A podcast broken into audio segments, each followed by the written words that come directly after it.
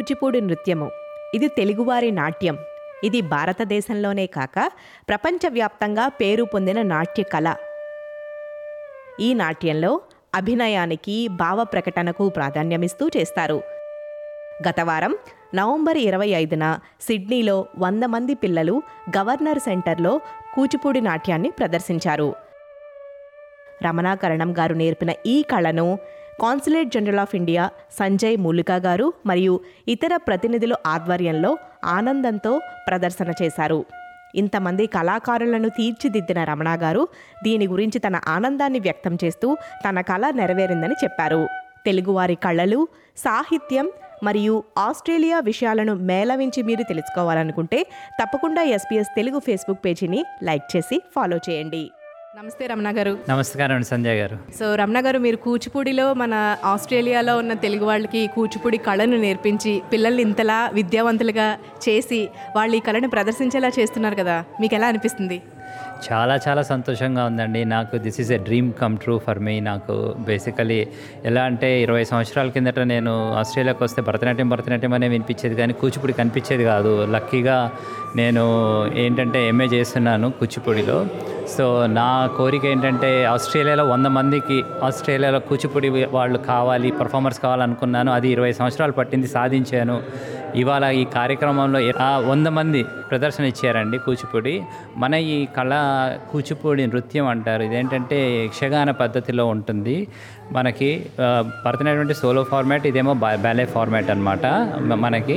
So Kuchipudi యొక్క ప్ర ప్రత్యేకత ఏంటంటే మనకి మన సామాజిక విశేషాలు, ఇవాళ ఏం జరుగుతున్నాయి, సమస్యలు అన్నీ కూడా మనం ఒక నృత్య రూపకంగా ప్రదర్శించగలిగే కెపాసిటీ మనకి నాట్ నృత్య రూపకంలో ఉంది.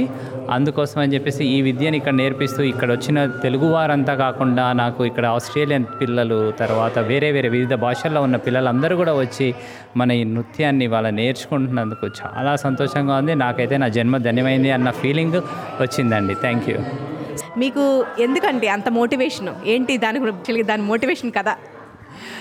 నా మోటివేషన్ వచ్చి నేను యాక్చువల్గా భారతదేశాన్ని వదిలి రావాలన్న కోరిక లేకుండింది. మైకేల్ జాక్సన్ అనే అతను అంత ఫేమస్గా ఉన్నాడు, ఏంటి మనం మన మన నృత్య రీతుల్లో ఎంత అసలు ఎంత బాగుంటాయి, దానికి ఎందుకు అంత ఫేమస్గా అవ్వట్లేదు మన నృత్య రీతులు?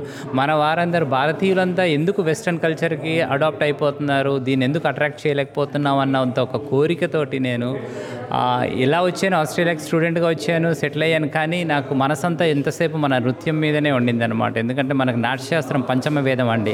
చతుర్విధాభినయ శ్రుతమైనటువంటిది కూచిపూడి. మీకు బేసిక్గా ఏంటంటే మన కోఆర్డినేషన్ కానీ, మన ఎమోషనల్ స్ట్రెంగ్త్ కానీ, పిల్లలకి ఒక ఇది ఒక ఎక్సర్సైజ్ లాంటిది, కార్డియో కానీ, లంగ్స్ కానీ. మనకేంటంటే మనం ప్రచారం చేసుకోలేకపోతున్నాం మన విద్యలని.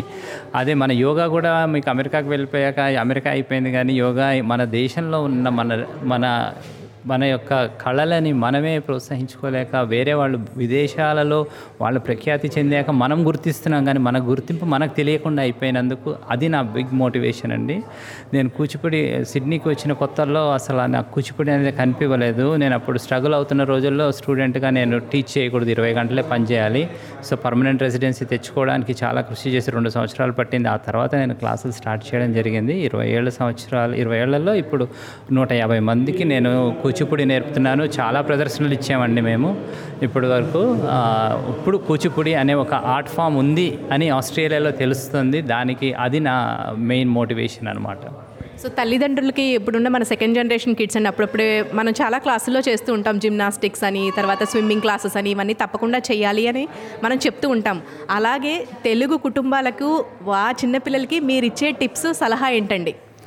కూచిపూడి నేర్పించడం వల్ల ఏమవుతుందనంటే మన మన మన పిల్లలందరికీ కూడా తెలుగు భాష వస్తుందండి. ఫస్ట్ మనం తెలుగు లాంగ్వేజ్ రికగ్నిషన్ వస్తుంది. మన యొక్క నాట్యశాస్త్రంలో ఏంటంటే మనకి సంస్కృతంలో కానీ తెలుగులో కానీ శ్లోకాలు ఉంటాయి. మనం చెప్పే కథలన్నీ కూడా ఏదైతే చెప్తామో అది రామాయణం కానీ మహాభారతం కానీ, మన కళ కళలో మనం ఆ యొక్క క్యారెక్టర్ని ప్రదర్శిస్తున్నప్పుడు పిల్లలు అది కన్నులతో చూస్తే అది టోటల్గా వేరేగా ఉంటుందన్నమాట. మనం స్టోరీ చెప్పడం వేరేను, వాళ్ళ కళ్ళతో వాళ్ళు చూసి ఆ స్టోరీని చేస్తే వాళ్ళు మర్చిపోరు. మనం సినిమాల్లో చూసేస్తే సినిమాలు ఎలా మర్చిపోమో అలా నాట్యం మనము స్టేజ్ మీద చూసినప్పుడు ఏమవుతుంది ఏమవుతుందంటే మన పిల్లలందరికీ కూడా ఈ మన యొక్క కళ అనేది మన వాళ్ళకి అర్థమవుతుంది. అలా అసలు ఈ ఐడెంటిటీని ఎలా తెలుసుకోవాలి?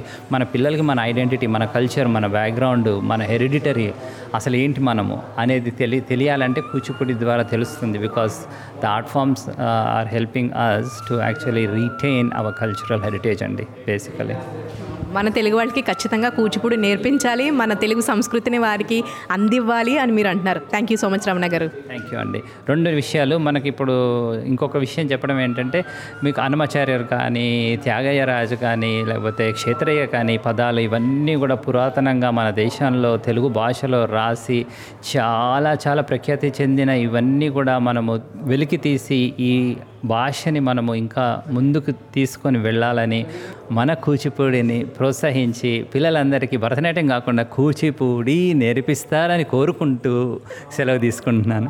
విన్నారు కదా కూచిపూడి నాట్య వైభవం గురించి. ఎస్పీఎస్ తెలుగు ద్వారా నిష్పాక్షికమైన సమాచారం మరియు ఆస్ట్రేలియన్ తెలుగు వాళ్ల కథలను వినండి. అన్ని పాడ్కాస్ట్లను SBS dot com dot AU forward slash Telugu ద్వారా వినండి.